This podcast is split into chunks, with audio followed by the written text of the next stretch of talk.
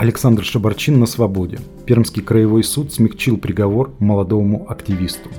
Реальный срок – два года колонии ему заменили условным. Под аплодисменты группы поддержки он вышел из дверей СИЗО. Каково это – провести 80 дней за решеткой в ожидании приговора? Зачем молодому человеку заниматься политикой? И что он хотел сказать, привязав чучело с фотографией Владимира Путина к фонарному столбу? Здравствуйте. Меня зовут Юрий Куроптев, и вы слушаете подкаст «Инфоповод». В нем мы, журналисты «Звезды», обсуждаем самые громкие темы и события с их участниками. Сегодняшний гость – фигурант дела о кукле Путина Александр Шабарчин. Александр не сразу согласился встретиться со мной. Ему нужно было время, чтобы решить бытовые проблемы и немного прийти в себя. Но в итоге встреча состоялась. Мы сидим друг напротив друга – в маленькой комнате, которая едва ли больше камеры, в которой он провел 80 дней. Я поздравил Александра с выходом на свободу, и мы начали нашу беседу. Ну, спасибо большое. Ощущение, на самом деле, смутное, в какой-то прострации нахожусь. То есть, получается, до конца еще не верю, что, типа, выпустили все-таки. Вот, и немножко непривычно у меня сейчас некоторые повадки, привычки, которые у меня развились в камерной жизни, они сохранились а, в, ну и сейчас, и вот мне, например, я сейчас даже с вами говорю, и вот до этого мы разговаривали, мне неудобно, потому что привык ходить туда-сюда сейчас по камере, вот когда разговариваю. Поэтому подкаст будет немножко не очень ловкий для меня. Я прошу Александра рассказать о его камерной жизни. А вначале я зашел даже не в свою основную камеру, а зашел уже в такую камеру, которая, получается, временного содержания. Они там называются приватки или привратки. То есть их оттуда людей в разные камеры расселяют. И а получилось так, что я там сидел в камере, где, получается, она для четырех человек, с нас там было 20. Вот, то есть там пришли этапники, как я понял, из Москвы, и получился такой момент, что а, они начинают спрашивать, а какие статьи, ну, узнавать там называется, это правильно. Вот, спрашивают друг друга, вот, интересуются, там делятся какой-то информацией, и дошел момент, то есть у меня узнали, а что вообще, за что сидишь-то? Ну, я им сказал хулиганство, 213 так, вкратце объяснил, я просто слушаю, они все, все молчат, смотрят на меня. И тут вся вот эта вот делегация хором начинает меня жалеть. Говорит, типа, ты правильно все делал, ты вообще молодец, типа, тут в тюрьме таких любят, ты красавчик. Ну, то есть, получается, хвалят и прочее. Вот. Потом а, меня, получается, уже в другую камеру перевели, уже где, собственно, я и находился все эти 80 дней. Там сидел, получается, один из, грубо говоря, а, министров. Вот. А, с ним тоже, получается, хорошие отношения сложились, и за все время не было такого, что мне кто-то высказывал, что ты не прав, что ты делал что-то неправильно. Вот, были недопонимания, то есть есть люди, которые не очень как бы осознают, как это а, делать что-то не только для себя, но и в том числе для других. То есть позиция им моя, мала, моя непонятна. То есть зачем ты рискуешь собственной а, шкурой, чтобы донести какое-то свое мнение, чтобы высказать свою позицию, которая как бы отражает а, точно так же мнение и части нашего общества. Вот, как я думаю, опять же. Ну и как знаю. Сотрудник ФСИН, он вызвал меня а, на слишком, он, конечно, сказал так, что, типа, я, конечно, не могу тебе запрещать, но дал понять, что лучше распаляться и рассказывать здесь всем о том, за что ты сидишь, и вводить какую-то смуту в ряды ФСИН лучше не стоит. Вот. Но я так его слова понял, поэтому а, последующие, получается, свои, э, как бы так сказать, а, коммуникации с сотрудниками я ну, просто говорил статью и все. Если спрашивали дальше, узнавали, ну, рассказывал. Если не спрашивали, ник рассказывал. Читал, очень много читал, честно. Познакомился с Гёте, с Солженицыным. Прочитал очень много про революцию, читал всех, сейчас знаю всех генсеков наизусть, знаю, кто что делал, какие реформы проводил. Вот. Но это, если честно, в а, тюрьме достаточно сложно читать. То есть есть моменты, когда, например, в камере работает, э, получается, ну как минимум 18 часов в сутки телевизор, и под телевизор э, читать достаточно сложно, особенно если учесть, что он находился от меня в полуметрах, ну, полтора метра, наверное, было где-то так, ну, чуть больше, может быть. Вот. А, и... Этот телевизор был чей-то? Да, чей-то. То есть там получается такая схема, что ты... Ну, есть типа казенные телевизоры, но в любом случае, если ты даже а, сам привозишь свой телевизор, он впоследствии становится казенным, когда тебя выпускают на свободу. Вот, они, получается, там забирают их себе. Вот. А, ну и за, за спортом тоже занимался. Вот там рекорды начал делать какие-то свои там за 5 подходов 300 отжиманий там, ну и прочее. Изменилось ли его моральное состояние после выхода из СИЗО. То есть, если до суда, получается, вот после приговора и после, получается, объявления приговора, когда до 2 или 2 года, я просто будущего не видел, а, не знал, как бы, ну, вообще, что будет. А когда я уже пришел туда, я начал, ну, как бы, вроде планировать, грубо говоря, что делать дальше. Вот, а какой-то такой ну, какого-то угнетения, что ли, не было. Просто а, абсолютно, не, ну, как не знаю, нейтралитет чувств. То есть вообще ничего не чувствуешь. Ты как бы общаешься с а, сокамерниками, они много интересного рассказывают, и многим рассказываешь, что они все-таки сидят, а не знают, что происходит на воле. Если честно, там огромный а, информационный вакуум. А вот. телевизор? А телевизор это, ну, как бы объяснить-то, ну, это не самый достоверный источник информации, и, опять же, это не дает полную картину всех событий. То есть там как раз в этот момент началась, а, там, это получается в Белоруссии все это началось, а, гора Куштау, или как он, не помню правильно называется, честно, до сих пор не смотрел, и а, Хабаровск. То есть там ребята вот про это особо вообще ничего не знали. Вот, а так знали про протесты в США и вот про такие, ну там где-то далеко что происходит. Не, страх, конечно, был за это все, но первое время, опять же, говорил, что это было, ну, опять же, не буду говорить от себя, просто скажу, как мне, как видели все это мои сокамерники. Они очень удивлялись, во-первых, то есть это был а, Юрий, он из Березняков водитель, он сильно удивлялся, говорит, типа, почему это ты вообще так себя нормально, спокойно ведешь и вот и ешь спокойно, типа, я, говорит, вот месяц заехал, получается, мы тогда привезли его, месяц не спать нормально не мог, не кушать, а ты вообще еда тебе нравится, и вообще ты неприхотливый какой-то. Вот. А насчет, получается, того, что сотрудники ФСИН, ну, я очень удивился, что они, когда меня только привезли, разговаривали на «вы». Вот, и я действительно не ожидал это, то есть, вот, пройдите, пожалуйста. То есть, они как бы со всеми там разговаривают, ну, там есть, конечно, другие, которые больше там на «ты», кто-то и вообще по этому, получается, разговаривает, по тюремному жаргону, они его великолепно знают. Вот. Но в основном там как бы а, такая обоюдный тоже нейтралитет сторон. То есть, если кто-то а, не выступает, если кто-то не наглеет, то и другая сторона тоже, получается, не будет а, проявлять какую-то агрессию, провоцировать и прочее. То есть там есть баланс сил, грубо говоря, но все равно он перекашивается в сторону администрации все больше и больше. Это и сами арестанты про это говорят. Но не было таких ситуаций, которые бы способны были на мне какой-то отпечаток ставить. Единственное, что вот последние пять дней перед э, вот апелляцией, последние вот этой, ну там 5-4 дня, ко мне в камеру, ну, к нам мы вдвоем с парнишкой сидели 19-летним, потом в конце, подселили мужчину, э, он был второход, получается. Первое, ну, был психически нездоровый. То есть 7 лет он вначале в банке лечился за то, что собственную мать заколотил до смерти. Вот, и сейчас он попал туда за воровство. И к нам его в камеру подселили. Потому что его другие камеры все выкидывали, выкидывали, потому что он провоцировал. Короче, это было очень стрёмно. Я последние вот пять дней вообще не спал почти, потому что он, а, когда встает, ну, там, короче, так сказать, конфликты у нас постоянно возникали, а когда он встает, он там постоянно шепотом я слышал проклинаю, проклинаю, короче, что попало, в общем, говорил, рисовал непонятные картинки. В общем, было страшно, что он возьмет какой-нибудь момент мойку, то есть это бритва, короче, с лезвием сделан, и порежет кого-нибудь из нас. Вот. Ну, вот как-то так. Просто так получилось, что его вот буквально до нас выкинули из другой камеры, то есть, эти, как они сказать, сокамерники его попросили выйти с вещами, потому что там тоже все до драки дошло. А он еще двухметровый, то есть 2,02 рост, это вот, вот так он на него смотреть, ну что голову запрокидывает. Вот, и там, видимо, они его на место поставить не смогли. Вот. Но хотя он тоже, получается, такой, был слишком много разговаривает, а на деле ничего. Потому что все-таки в конце концов это все переросло в драку. Вот. И, ну, и если бы, наверное, тоже не мой сокамерник, который убрал его руки с моих гениталий, которые вцепились, получается, я бы, наверное, и, не знаю, может быть, и не вывез все это дело. Выйдя из СИЗО, Александр сказал встречающим, что там вкусно кормят. Я прошу подробнее рассказать его об этом. Получается, я заехал в тюрьму, я стал более, как бы сказать, более разнообразно питаться, чем был на воле.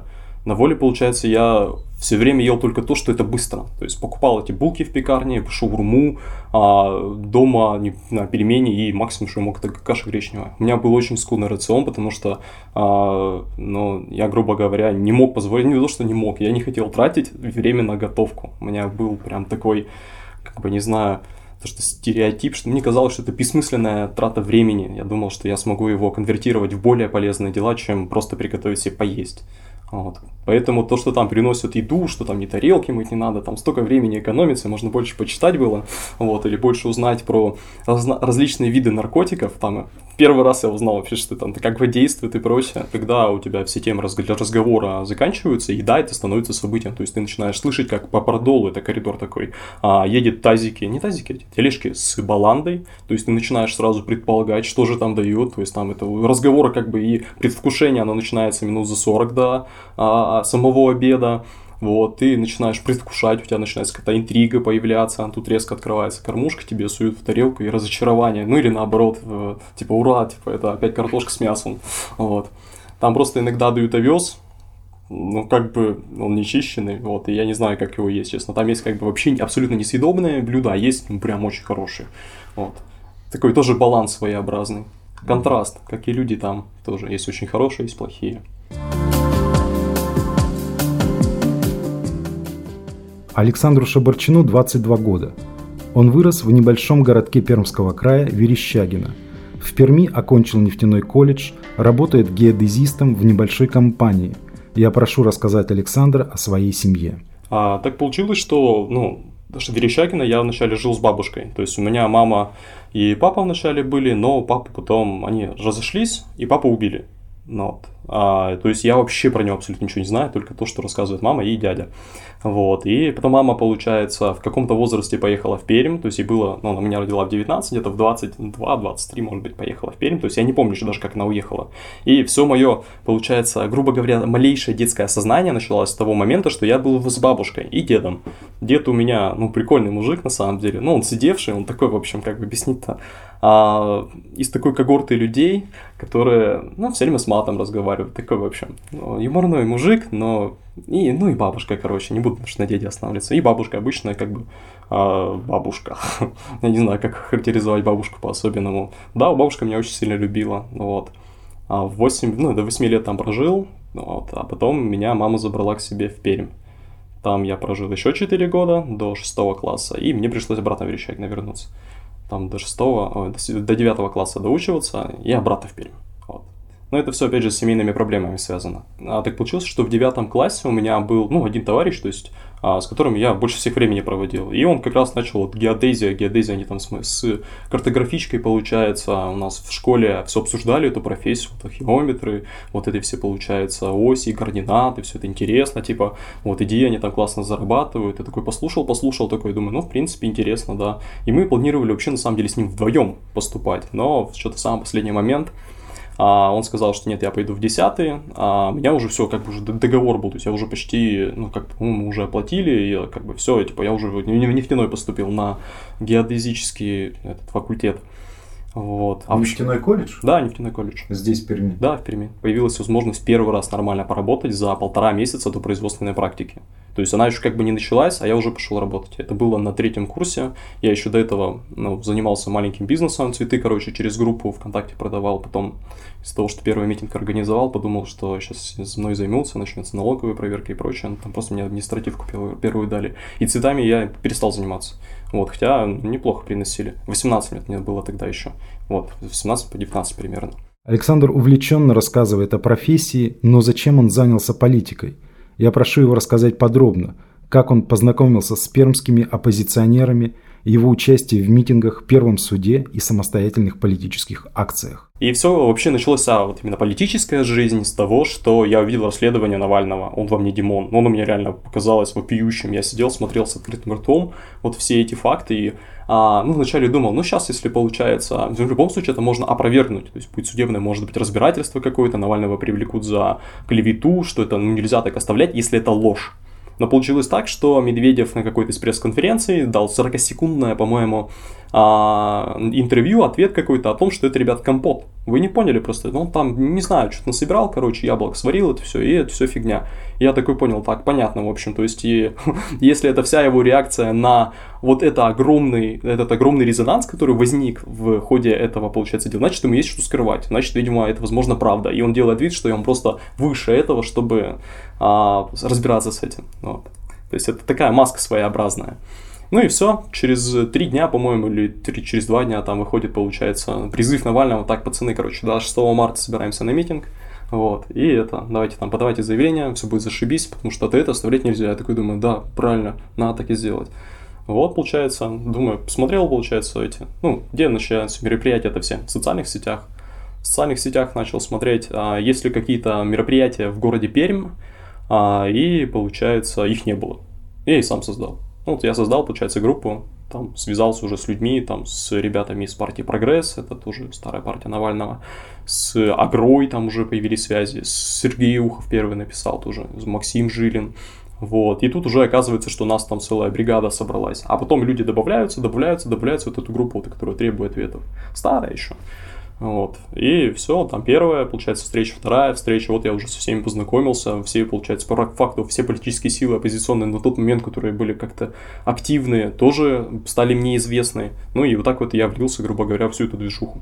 Я сторонник конгломератов, получается, это объединение людей с разными идеологиями, взглядами, но а, объединенных одной целью – вот, и поэтому мне действительно никогда не... Ну, я, конечно, нет, не со всеми могу, а, грубо говоря, объединяться. Например, с националистами могу, с нацистами уже нет. Вот, с либералами могу, либертарианцами, антифашистами, да хоть с кем угодно, главное, чтобы у нас цели были общие, и они не дискредитировали себя собственными поступками, ну, лишь бы делали все по чести, по совести, по, а, получается, ну, по, я не знаю, как объяснить, по тем, по тем принципам, которые я сам разделяю, вот. А какие принципы вы разделяете? Да, вот эти два первых, которых я, получается, называю это основополагающие, в, грубо говоря, в, моем, в моей собственной идеологии. Я по факту центрист, но а, у меня прям есть какие-то принципиальные табу. Ну, самая такая ярко выраженная, это вот просто могу в пример привести, а не затрагивая собственные какие-то мысли и собственные какие-то загоны, можно их так назвать. Я просто, ну, напрочь отказался от алкоголя и все это тоже как-то связано с идеологией, грубо говоря, собственной. И вот у меня таких непонятных запретов абсолютно, ну, не знаю, не, не мало, мало обоснованных еще, много. То есть нельзя вот это делать, нельзя вот это делать. Просто это как бы на уровне уже, ну, как догма, что ли. Я понимаю, что это какая-то своеобразная ограниченность, но я не могу с этим ничего поделать. Меня повесили 22, 20.29, э, это распространение и хранение экстремистских материалов. Вот, это, получается, было Тогда, когда я в группе, вот в этой требуя ответов, написал, ребята, а что, какую музыку хотите послушать на митинге? Они добавляли, получается, песенок, я благополучно послушал так отчасти, некоторые из них добавил, которые показались мне более-менее приемлемыми, там несколько десятков их было. И вот, получается, после митинга какой-то из сотрудников полиции благополучно заходит на мою страницу ВКонтакте, видит в аудиозаписях песню 2517 «Просыпайтесь», и она оказывается в экстремистских материалах. Вот. И после этого меня привлекают за песенку ВКонтакте. Но 25-17, если честно, группа, по-моему, достаточно достойная. После штрафа за песню во ВКонтакте Александр Шабарчин стал делать собственные политические акции. Посигналь, если против Путина, и дай 5, если против Путина. Я считал это более эффективным в тот момент. Я тогда, ну, конечно, сейчас я понимаю, что количество а, грубо говоря, эффекта, то есть э, оно несопоставимо с рисками, то есть я, мне кажется, больше рисковал, нежели доносил какие-то, какую-то информацию. Вот это уже я потом осознал, когда начал заниматься уже аналитикой какой-то, получается, когда уже рассказывал про ситуацию, ну, собственно, на YouTube-канале. Вот, и думал, уже приходили такие мысли, что все-таки, наверное, это зря, зря, неоправданный риск был. Вот. А как я к этому пришел, ну, тогда, тогда мне казалось это нужным делать, вот, заниматься подобным. Я не знаю, как это объяснить, просто у меня никогда даже и вопросом этим не задавался, и а, какого-то внятного ответа, зачем, почему именно этот выбор. Это не самый, а, грубо говоря, презентабельный а, опрос, но при этом а, он наглядный. То есть ты видишь, кто подходит, какие-то люди, как они реагируют. Вот. Ну, это конкретно, если задай 5.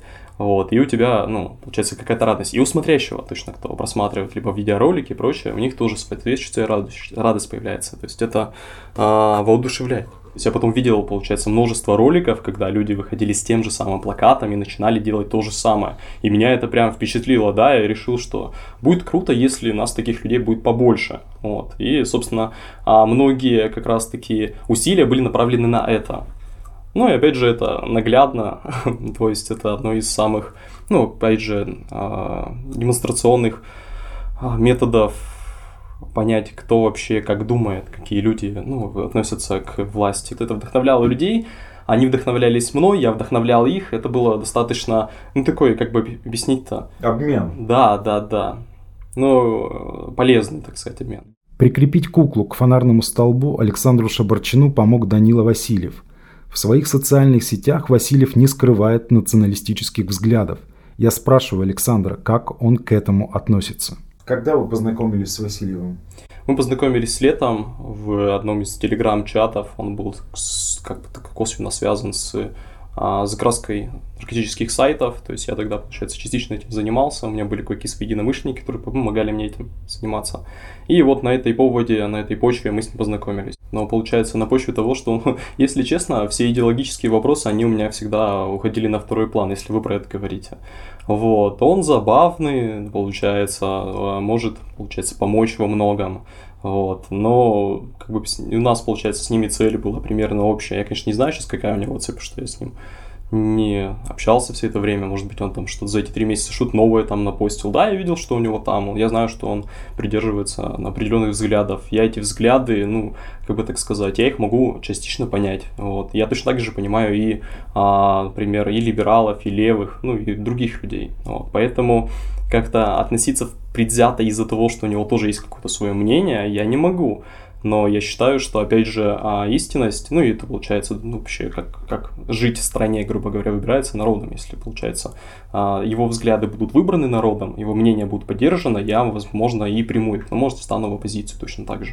Вы националист? Нет, я центрист. Вообще, если честно, после того, как я пообщался с третьим фигурантом, мне очень импонирует э, либертарианство. Я не националист, я это всегда говорил. В СИЗО Александр Шабарчин оказался сразу после суда. 18 августа судья Сергей Сыров признал его виновным по статье хулиганства и приговорил к двум годам лишения свободы. За что?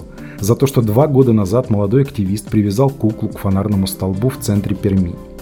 На ней была прикреплена фотография человека, похожего на действующего президента Владимира Путина, а также содержалась надпись «Лжец и военный преступник Пыня ВВ». Я прошу рассказать Александра о том, зачем он это сделал и что хотел сказать этой акцией. Все началось с того, что я увидел обращение Путина на форуме Валдай, вот, где он вот произнес эту фразу о том, что они все сдохнут, а мы, ребят, с вами попадем в рай я сижу, у меня просто в этот момент такой диссонанс начался. Это вообще как? Типа, получается, на всеобщем обозрении, во-первых, готовиться с, каким-то, с какой-то другой страной, какой-то ядерной войне, ну, которая, по его мнению, должна произойти, ну, которую он предполагает. И при этом еще, получается, это говорит первое лицо. То есть, когда первое лицо, а, грубо говоря, фанатично готовится к какой-то войне, еще готовит всю страну к этому, еще там уже билеты в рай раздает, грубо говоря, ну, это вообще что-то ненормальное. И я просто сразу улавливаю, а вот этот, получается, а, тезис о том, что что они все сдохнут, а мы попадем в рай. Это кто, получается, таким же а, аргументом оперирует свои собственные действия? Ну, тут я сразу вспоминаю там Талибан, Аль-Каиду, ИГИЛ и другие запрещенные организации на территории РФ. Они же то же самое, получается, у них идеология строится на том, что, ну, грубо говоря, какие-то неверные попадут, ну, канут в никуда, а мы, ребят, с вами в рай попадем. Вот. А, и у меня поэтому-то, получается, и началась вот эта вся цепочка строится, которая основывается, опять же, на приеме иллюзий, ну, то, что я рассказывал. Это когда вот за основу взятое вот это событие, я из этого события, грубо говоря, раздуваю уже целую историю а, по тем впечатлениям, по тому мнению, которое у меня появилось от услышанного. Но я, я знаю точно, что я не единственный человек, который от этой фразы конкретно офигел. Вначале я просто планировал привязать э, саму куклу, то есть я купил манекен, э, купил, получается, вот этот вот костюм, обвязал его э, клейкой лентой вот этой черной, и просто, получается, ну, поехал привязывать, то есть надпись определенной, которая отражала мое мнение. Вот. А потом уже, получается, встретившись там уже с Эткиным, который я видел, что он ведет видеосъемку, я решил, что можно из этого даже целый а, видеоролик сделать. И вот так вот родилась, получается, частичная история. А Васильев как присоединился? Он, получается, в этот момент а, должен был рядом с павильоном Шаурма встречаться со своей девушкой. Девушка потом тоже с ним познакомился. А, и он, получается, был недалеко, и я когда шел от стороны а, улицы Куйбышева, от стороны Колизея, он был рядом. И тут я его встретил, получается, мы с ним поздоровались поздоровались, а, и а, вместе уже пошли, получается, в сторону куклы. Ну, короче, он мне помог, грубо говоря, привязать. Потом, получается, а, мы стояли в этой куклы, смотрели реакцию, я смотрел, там, мы немножко поговорили с Эткиным, потому что я увидел, что он снимает, и решил с ним познакомиться, пообщались. Он вообще, ну, как бы такой человек, он а, ну, не всегда понимает, что от него люди хотят. Ну, вот, он такой, как бы, такой проявлял а, такую позицию, ну, вот, то есть он не знал, что от меня нужно, то есть я общаюсь с ним, он тоже там как-то отвечает так, вот, но потом оказалось, что он тоже там частично политикой как-то интересуется, мы с ним разговорились, вот, потом, по то ли обменялись телефонами, то есть я у него то ли телефон попросил, то ли что, вот, и попросил его поснимать подольше. Ну, то есть, то есть я смотрю, он снимает, можешь поснимать? Ну, говорит, да, мне не сложно, типа, как-то так, в таком ключе это было. Он начал снимать, люди проходили, мы стояли, смотрели на, наблюдали реакцию. Все. Потом, получается, а в какой-то момент там приехали полицейские, я благополучно ушел, а получается, ребят задержали. Вот, я потом, получается, вокруг ходил, смотрел, что происходит, вообще думал. Я вначале это еще не знал, что их задержали, ходил, смотрел, а, и где они вообще. А так как у меня зрение минус 3, я их не видел. То есть они, оказывается, все это время стояли за павильон, то ли там МТС, то ли цветы, там где-то вот между, получается, этими рядами ларьков. А, вот, они были все это время там. А я видел полицейских, там сколько они ходили, ну и потом пошел домой и уже там начал думать, что делать. Собственно, часть была взята из, грубо говоря, каких-то моих старых видосов, я уже не помню каких конкретно. Вот, и остальное это было ну, потом, получается, это снято, когда сценарий был дописан. Вот. Угу. Про то, что на меня собираются закрыть, открыть а, три уголовных дела, я узнал на следующий день после акции. Это меня тогда, получается, пытались вывести в город Верещагина, туда отдать военкоматы, чтобы меня тут же забрали в армию. То есть, знаете, как были прецеденты с ребятами штаба Навального некоторыми, вот, один из которых сейчас на Новой Земле. Вот, то есть я еще помню, тогда я был дома, мне звонит по телефону, вызывают в Ленинское УП, и тут еще, получается, ко мне домой долбится, и типа, выходи, давай пойдем поговорим. Вот, ну я потом вышел, получается, только вхожу в подземный переход, иду сзади, ко мне подходят, все показывают корочку, проехали, пройдемте с нами. Это были сотрудники Центра по противодействию экстремизму. Я спрашиваю, куда вы везете, они говорят, Верещагина мы тебя везем, военкомат. Я вначале не поверил, а потом они реально повезли меня в Верещагина. Вот. Это, получается, два часа езды от Перми. Вот. Я потом сильно удивлялся еще, это как это три майора а, везут меня в этот, получается. Это было очень странно. Все, они меня привезли, там оказалось, что у меня действительно справка, потому что, ну, у меня там это давление, то есть у меня гипертония, я как не годен. Вот. А потом, получается, меня повезли после Верещагина, меня повезли обратно в Пермь, в Пермь этот, в Ленинский ОП. А, и там я встретился с маленьким ФСБшником, который начал говорить, что у меня, типа, вот все будет три уголовных дела. Это первое, то, что ты от армии отклоняешься. Второе, то, что ты там, получается, занимаешься вот этой своей а, политикой, ну, вот, грубо говоря. А третье, то, что ты куклу. Это все, типа, все на тебе будет. Вот. Ну, и получается, потом меня еще пытались в армию запихнуть, то есть я месяц лежал. Ну, то есть он сказал, типа, я в армию тебя отправлю в такое место, что тебе там не очень понравится, грубо говоря. Я во все это прям очень сильно поверил. Ну, то есть, что он действительно может в армию отправить ФСБ все-таки. Но тогда я еще не знал, что это ФСБ. Ну, вот. Меня положили, получается, в больницу, а, чтобы обследовать еще раз. То есть я один раз уже обследовался, и меня второй раз положили на месяц. И так получилось, что на второй день, а, вот когда я обследовался по гипертонии, меня отправили в реанимацию. То есть все, то есть срочника, который просто проходит обычное плановое, а, какой-то плановый осмотр, то есть чтобы узнать категорию годности, меня садят в реанимацию, облепливают всего датчиками, манжеты всякие, такие штучки на пальцы, и я сижу вокруг обмороков, то есть там люди просто, вот они при смерти, они вообще вставать не могут. Я сижу такой один, получается. И а, потом ко мне одна из женщин, которая там, грубо говоря, владела всем этим, то есть она, не знаю, там, медсестра или кто-то еще, подходит, спрашивает, и говорит, чем таким занимался-то, почему из-за тебя звонят главному врачу из ФСБ и говорят, что тебя досконально прям проверить. Я вот сижу, мне не дают таблетки, у меня из-за всего этого волнения давление поднимается там до 180, 170, у меня там пик был 210, по-моему. Но это огромное давление, то есть это тебя когда прям виски набухают, и они становятся, ну, закрывают собой уши частично. Но это я утрирую, но все равно. Вот, и меня там трое, примерно двое суток продержали. То есть первый раз пришел главврач, посмотрел, ага, давление не падает. Потом на второй день пришел, ну, значит, стопудово это. Вот, никак не вызываешь это. Я все просто лежал, лежал, лежал. Потом месяц меня, получается, еще ну, после этого держали примерно в больнице.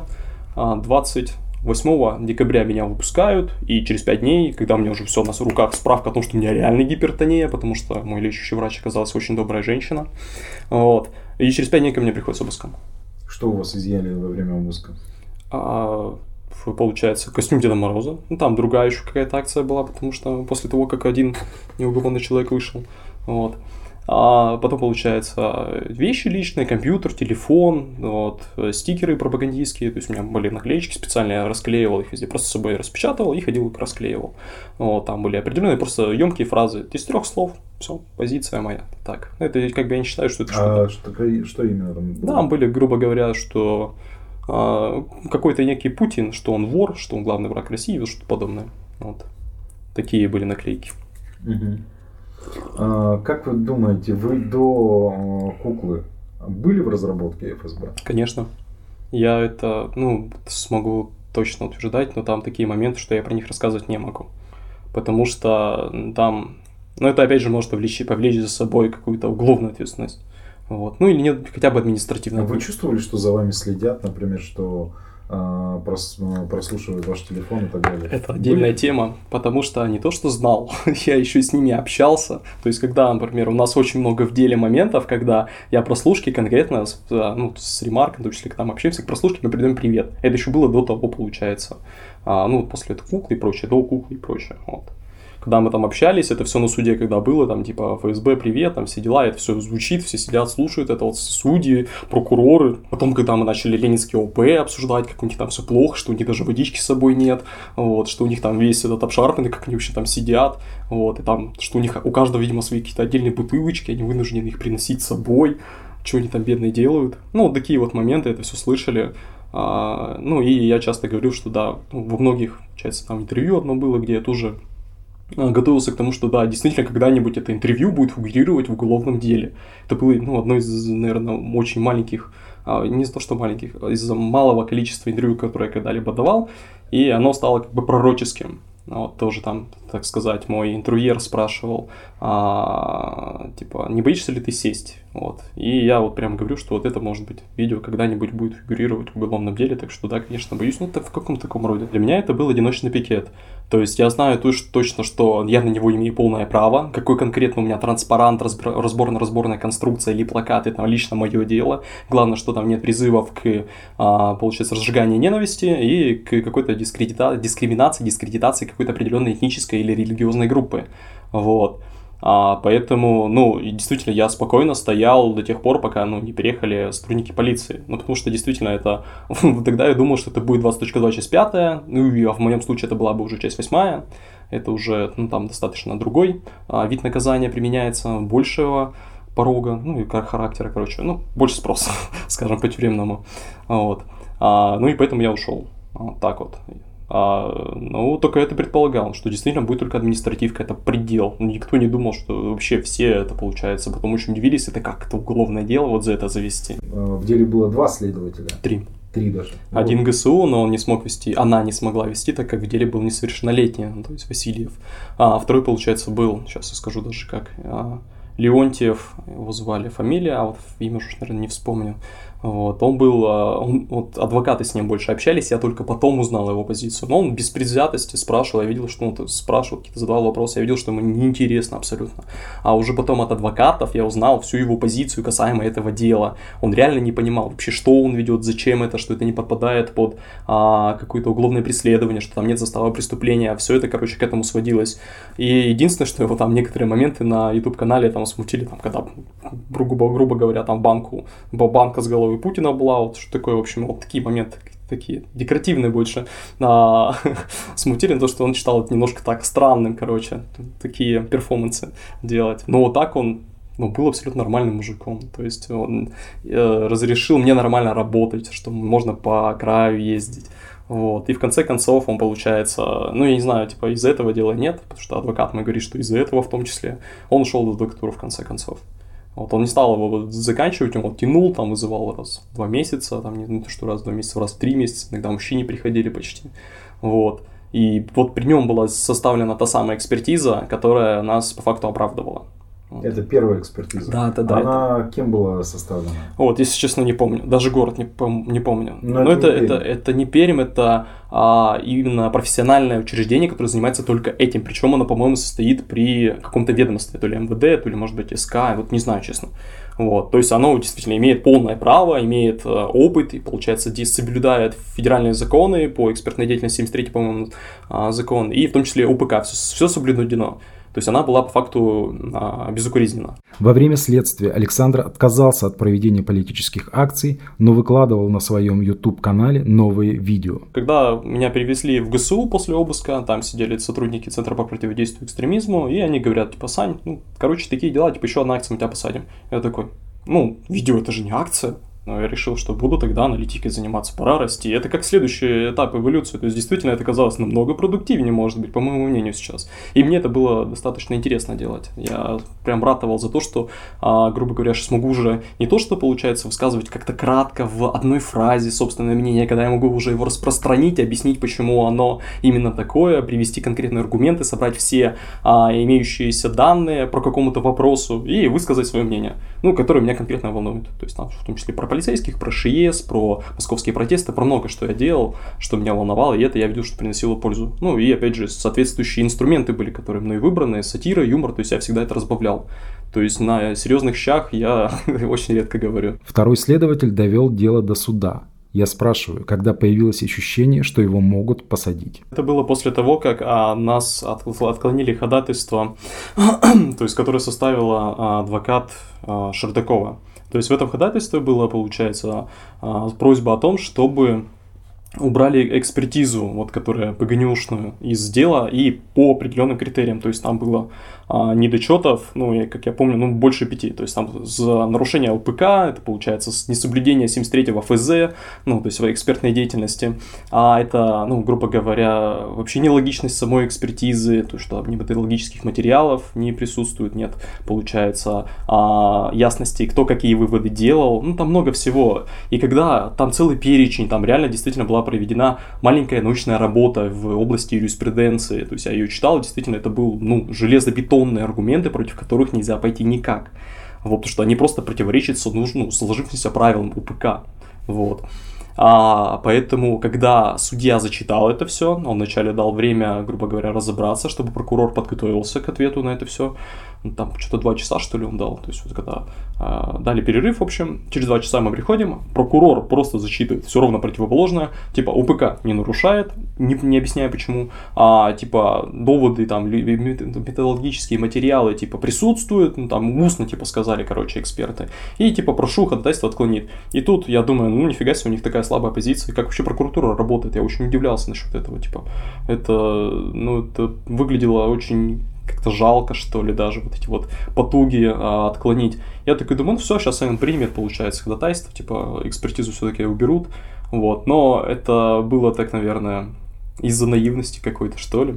Ну, он, получается, стукнул, ну, не стукнул молоточком, он, получается, сказал, типа, все-таки да, ходатайство отклонить, и все, не объясняя причин. Ну, грубо говоря, так. Типа он согласился с доводами прокуратуры. И тут я понял, что, ну все, значит, все будет по тому сценарию, как я предполагал в самом-самом начале, что реально посадят. Вот, ну или дадут срок. Но оправдания никого не будет.